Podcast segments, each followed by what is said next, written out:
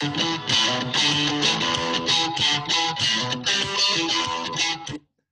everyone. Welcome to another episode of Stretch Takes. It's episode three of season two, and I am honored to have my Serbian teammate and brother, uh, Luka Taranovic. Really glad to have you on, buddy. Thank you so much for joining us from Serbia. As I, How's it going, Fred? Thanks again good, for man. having me. It's awesome yeah. to be here. Of course, of course. I guess we'll just you know start a little bit about you. Like, how's Serbia been? Um, you know, what's the coronavirus situation like over there? Because from what I've heard, at least they've reopened a little bit, but um, you know, I've heard the cases also have like risen a little bit there too. So again, you, you can take away, you know, give us a little bit snippet of what's going on in Serbia. Uh, yeah. So, of course, I, I came back to Serbia on June 8th, I believe. And before that, I was, I mean, I was in the States, so I wasn't really, um, I didn't really know much about the situation back home except for what my parents told me. But now that I'm here, uh, I can tell you that we're, like at the moment we're fighting with uh, the second peak. Uh, they they're not really sure if it's the second uh, wave of the virus or if we're just uh, peaking the second time inside the first wave. Um, but overall, yeah, the number of cases is um, is increasing for sure. Uh, and for a couple of weeks, I think for the last three weeks, we were pretty open. Uh, restaurants were open, stores were open, and people were slowly starting to like get used to the normal lifestyle again, and now we have uh, more cases again. So I think some measures will have to be put back into place.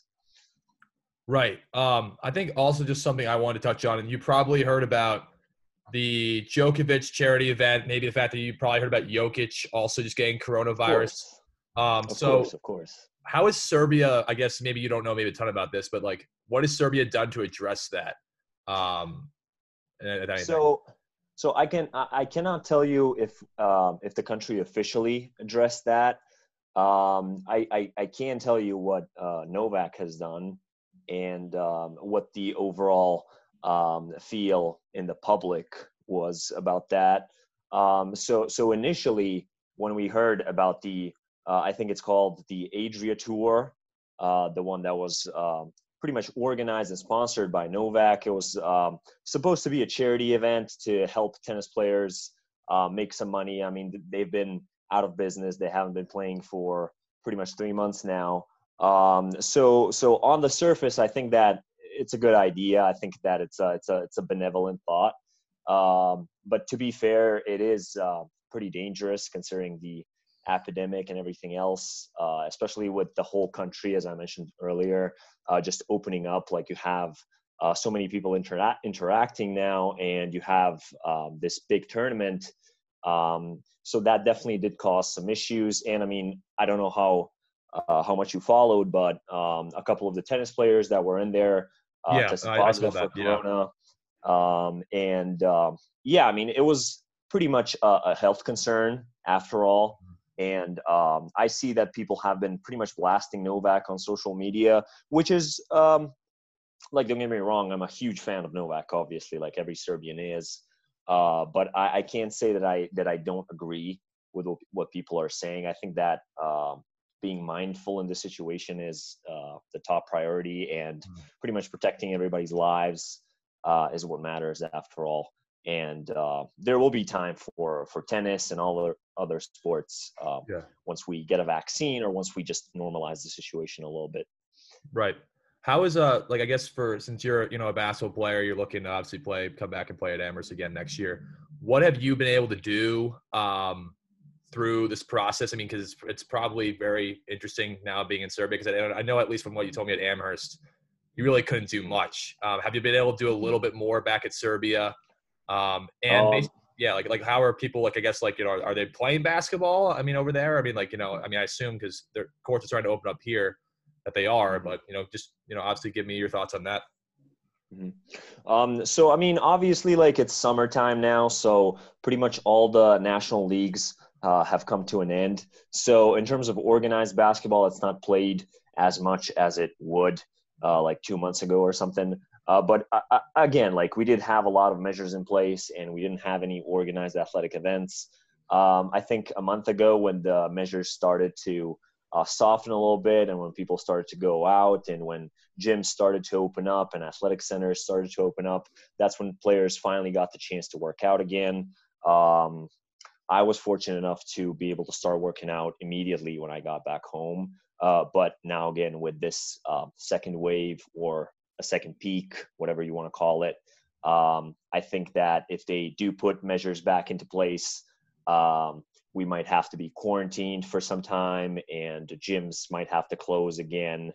Uh, and at that point, it's pretty much trying to do something on your own outside, um, just trying to stay in shape and work out um, in any way possible, pretty much. But yeah, for the last two weeks or three weeks that I've been back, mm-hmm. um, I've been able to work out at the at the local athletic center, thankfully. Um, but we'll see what happens in the future.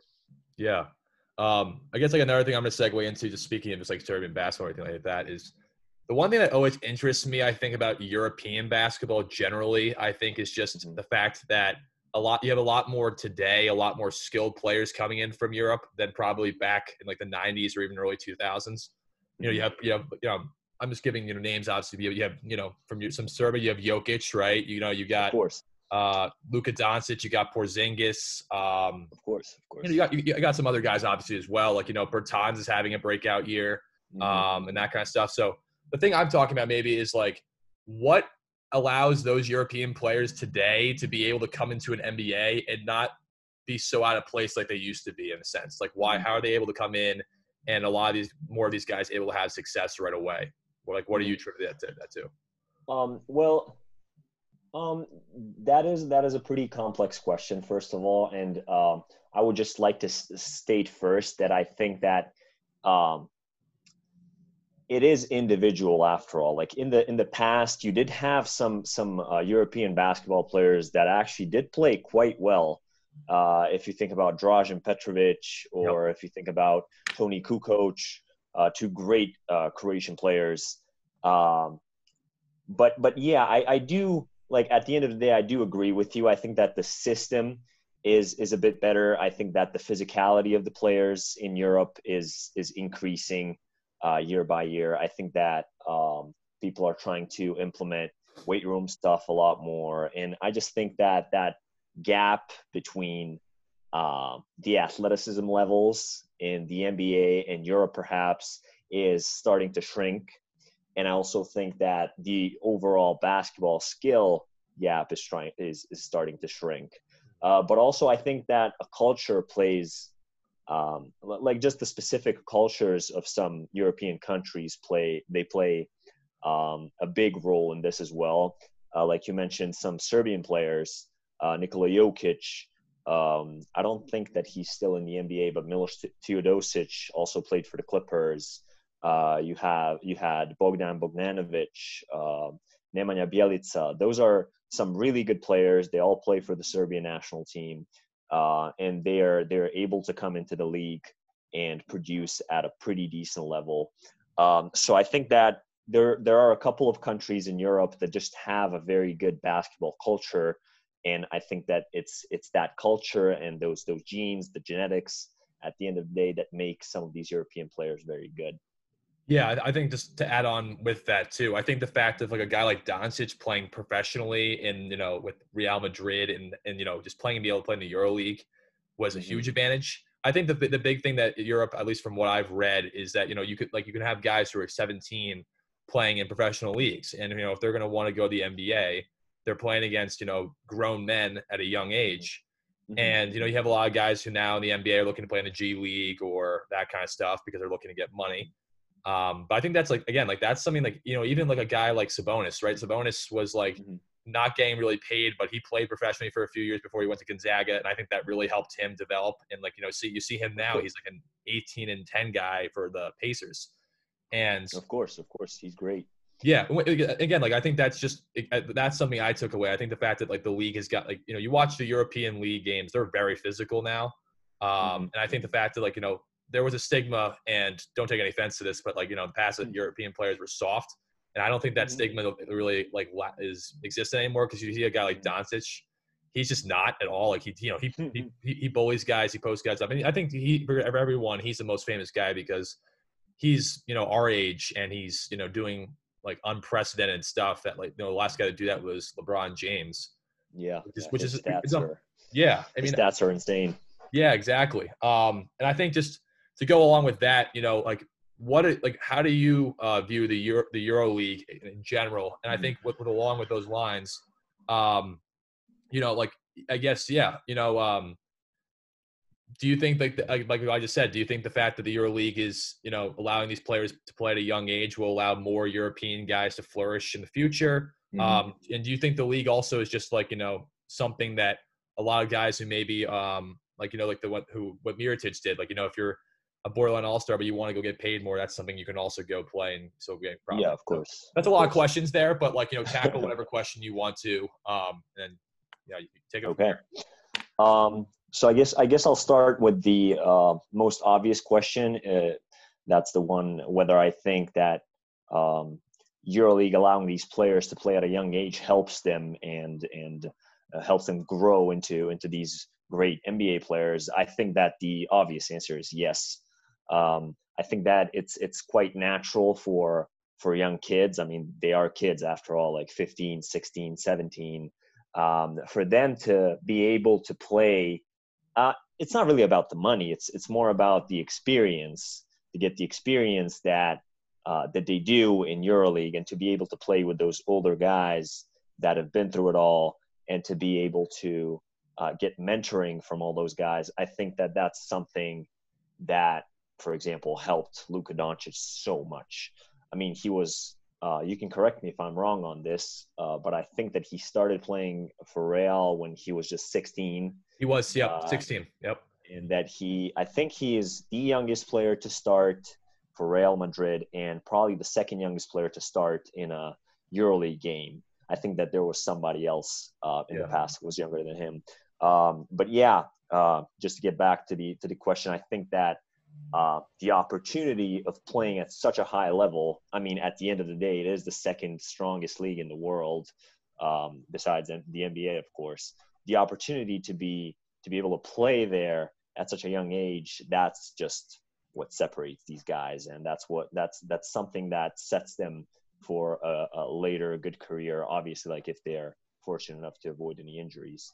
Um, now to address the question about my opinion of the EuroLeague.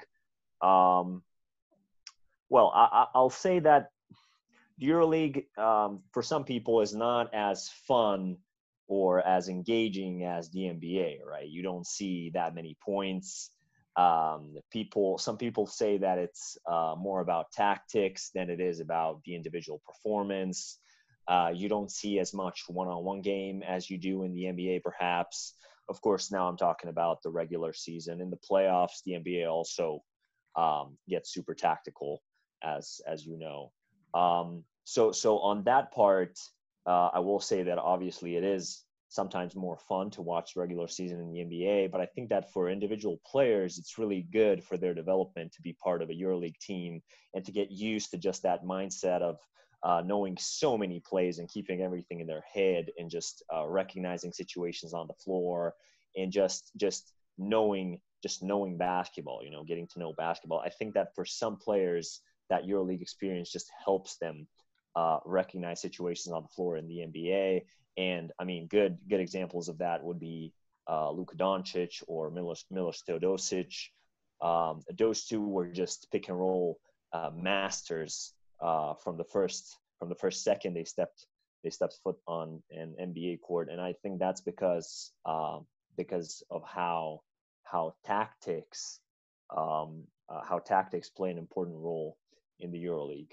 Um, I will also say that there's the other side of the coin, um, just how they get the opportunity to uh, learn the tactics and become part of a system system basketball. I think that EuroLeague does sometimes suppress the creativity of individual players uh, because uh, when you have like for example 30 or 40 plays and you have different endings for each and every play there's really not that much that you can do that's not set up by the coach uh, so i think that players that do not find themselves in the nba um, sometimes um, have a rough time just because they're used to uh, basically having everything pre-engineered for themselves.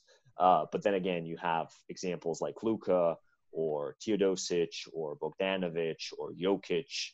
Uh, perhaps Jokic would be the best example of that, where creativity can still work inside inside a system, like a system basketball, pretty much. So so I will like just to recapitulate, I will say like there there are good things to the EuroLeague, uh, but there are also some bad things, of course, in my opinion. Um, but yeah, I think overall it's it's great that these uh, young players have the opportunity to uh, play at a young age and get coaching and get mentoring from all these great basketball names. Yeah, I, I think again, this is just a point I'm going to add upon it too. I think you know you look at the game today, right? It's much more three point oriented. It's much more you know being able to guard pick and roll and switch and all that kind of stuff.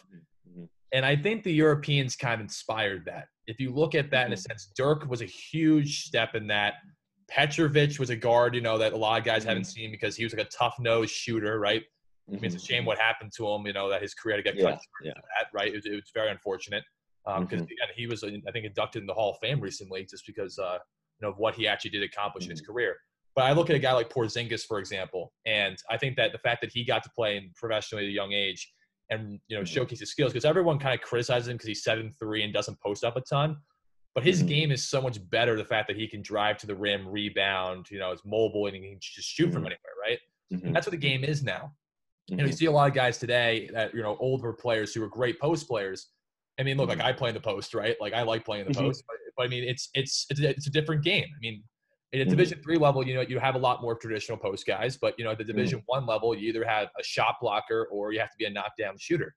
And mm-hmm. I think that's partly it's inspired. Yeah, Steph Curry made a big influence in that, but I think also, mm-hmm. you know, you have guys like Dirk who showed bigs that they can shoot and be just as effective. Mm-hmm. Um, and I think that that's the one thing that when I look at the EuroLeague, I I take that a lot because you know there's a big emphasis on skill development. And something I've talked mm-hmm. about in one of my past podcast episodes was how I think sometimes like the ability to play like a lot of games, like an AAU, is sometimes detrimental to skill development because you're relying mm-hmm. too much on these trainers to know what they're doing. And mm-hmm. you're asking mm-hmm. players to go outside their AAU coaches. With EuroLeague or even just like European academy training, like you know things that you did back in Serbia, mm-hmm. you're getting that skills training all the time, and you're also playing games, right? But you're playing mm-hmm. in a mm-hmm. structured system, and it's different though. When you come to America, and it's way more isolation ball. I mean, maybe you can touch mm-hmm. on this too. Like you know, I guess like my question within that is like you know when you first came to you know America, like what was the big difference for you when you first stepped onto a basketball court? And you know, like, do you think this is like a similar kind of thing that a lot of guys? I mean, Luka Doncic and Jokic are kind of anomalies, but mm-hmm. do you think coming from a different country and like you know you're so you know focused on what the coach's system is when you came mm-hmm. to America, came to Amherst, where we kind of you know we have plays and that kind of stuff, but we do diagram off that to an extent. Mm-hmm. Uh, did you mm-hmm. find that like a bit of an adjustment at first, and then you know, obviously you know you're, you're on the team, you you kind of like you know learn to get with it. But I'm saying, was that a big culture and you know culture shock and playing shock for mm-hmm. you? I mean, you can speak a little bit about that. Mm-hmm. Um, so yeah, I will I will touch up on on that. I think that um, it definitely was a shock for me. I think that no matter how skilled or creative you are, I mean, even if you're Luka Doncic, um, I think that it's a shock because it's just um, it's just a different way of of playing basketball at the end of the day. But um, again, like there are a good sides to to both ways of playing, as I as I mentioned before. And I think that if you're determined enough and if you're talented enough, you can you can uh, somehow adjust to everything, as as we can see um, in these in these good examples. Um, so yeah, I will say that it's uh, it was it definitely was in an adjustment period and it's a different way of playing basketball uh, but it is it is more fun. I think that um, being able to play uh, for a college team is perhaps more fun than uh, trying to play professionally back home. I have many friends uh, that are our age and that decided to just um, try and stick with uh, serbian first league serbian second league teams like that. And um, that basketball obviously it is professional like they they do get paid to play um, but it does resemble the EuroLeague a lot. Like everything is uh, pre-engineered by the coaches. Um, it's just it doesn't offer you the opportunity to be creative with the ball, and uh, I think that it just suppresses your fun in a way. I know that it's some somewhat silly to say that, but I think that for college players, still uh, the game should be fun. You know, like there is time to turn that into a job. Um, like that, that's when you mature a lot. Uh, but I think that you should you should take basketball as something that you love to do for as long as you can before it starts being your job and your responsibility and something that pays your pays your bills. Yeah. So you, you would say that you enjoyed college basketball more, probably just because the fact that there's a lot more creativity in it. Is that what you're mm-hmm. basically were saying? That I'm so to... so I'm saying that it just there is there is more creativity. That's one aspect to it, but I just think that um, the different vibe of it uh, is just more enjoyable for players than perhaps playing professionally um, back home. Of course, I, I didn't play professionally back home, so I couldn't tell you from my experience, but I uh, like talking to um, some of my friends and uh, comparing and contrasting what we think about the game and everything else. I think that um, perhaps it is it is a better time playing playing college basketball. You know, for as long as you can. Yeah. Um, yeah. I guess like the that, that's that's interesting because I, I really didn't think of it that way because when I when I see the European League it looks kind of really fun because they're just moving the ball around like they're zipping the passes in and out like the big guys are throwing these ridiculous passes and, mm-hmm. and everything like that. You know, a guy again like the guy who I you know was ashamed that he had to leave the NBA because I think he would have been an All Star was Mirotic, but I mean I think he's the mm-hmm. pay, highest paid EuroLeague player right now and he was you know dominating with Barcelona. Yeah, and I, I personally loved loved his game because I thought that he was you know a guy like when he was on the Bulls he was tough he was you know he could get to the basket he could post you up he could he can really shoot um, and the one yeah. thing is like when I look at the NBA and I look at the Bucks for example I think the Bucks really miss him because he was a guy you could put you could plug in at the four or five and a big on the other team wouldn't be able to just stand in the paints um, yeah and I think now like teams will be able to do that but I think that like again the last thing I want to talk about is you know uh, you know, obviously it's been a uh, crazy situation up at Amherst, but you know, like, how are you still like, you know, staying prepared? I guess not for basketball, just like overall, just for like whenever school starts. Mm-hmm. Um, like, you know, what are you trying to? How are you trying to keep your mindset um, like positive, even though you know we have it's just very unknown. So, um, as I said, I, I I try to work out as much as I can, obviously for basketball and for everything else. Um, we will see if uh, that remains to be uh, possible with the whole coronavirus thing and perhaps measures getting back into place. Um, on the academic side, I was fortunate enough to be selected to do surf, so I, I, I am keeping my brain active uh, for a bit with that. I am doing research, uh, which I'm super grateful for to the explain, college. Explain a little bit what surf is for people who just don't know. Yeah, so SURF is, I think it stands for Summer Undergraduate Research Fellowship. So it's supposed to be uh, your first research experience as an undergrad, um, you usually um, select a, a, professor, your mentor, and uh, you're in a group of from three to five people pretty much, and um, you all collaborate, do research, help the professor out, and you get a lot of mentoring, a lot of tutoring from them. And uh, it's just very beneficial for uh, somebody who perhaps wants to go to grad school afterwards or or do research full time or anything like that. And I think it's it's a it's a good experience for anybody to have. Um, so on the academic side, I have been doing that, uh, which was a lot of work, but it was also a lot of fun as well. Mm-hmm. Um, I talked about um, basketball, um, but yeah, in terms of um, remaining positive about everything. I mean, obviously, I'm back home. You know, it's always it's always nice to see your family, to see your friends. Um, I think that um, I think that at the end of the day, you just kind of have to think that everything is gonna be all right, and you have to somehow convince yourself that this is not the end of the world. And at the end of the day, there are many more people out there that have it far rougher than you and I do, perhaps. Like our biggest uh, concern right now, I mean, at least my biggest concern, I'm assuming it's yours as well, is whether we will be able to go back to campus and have a normal experience, a normal student athlete experience.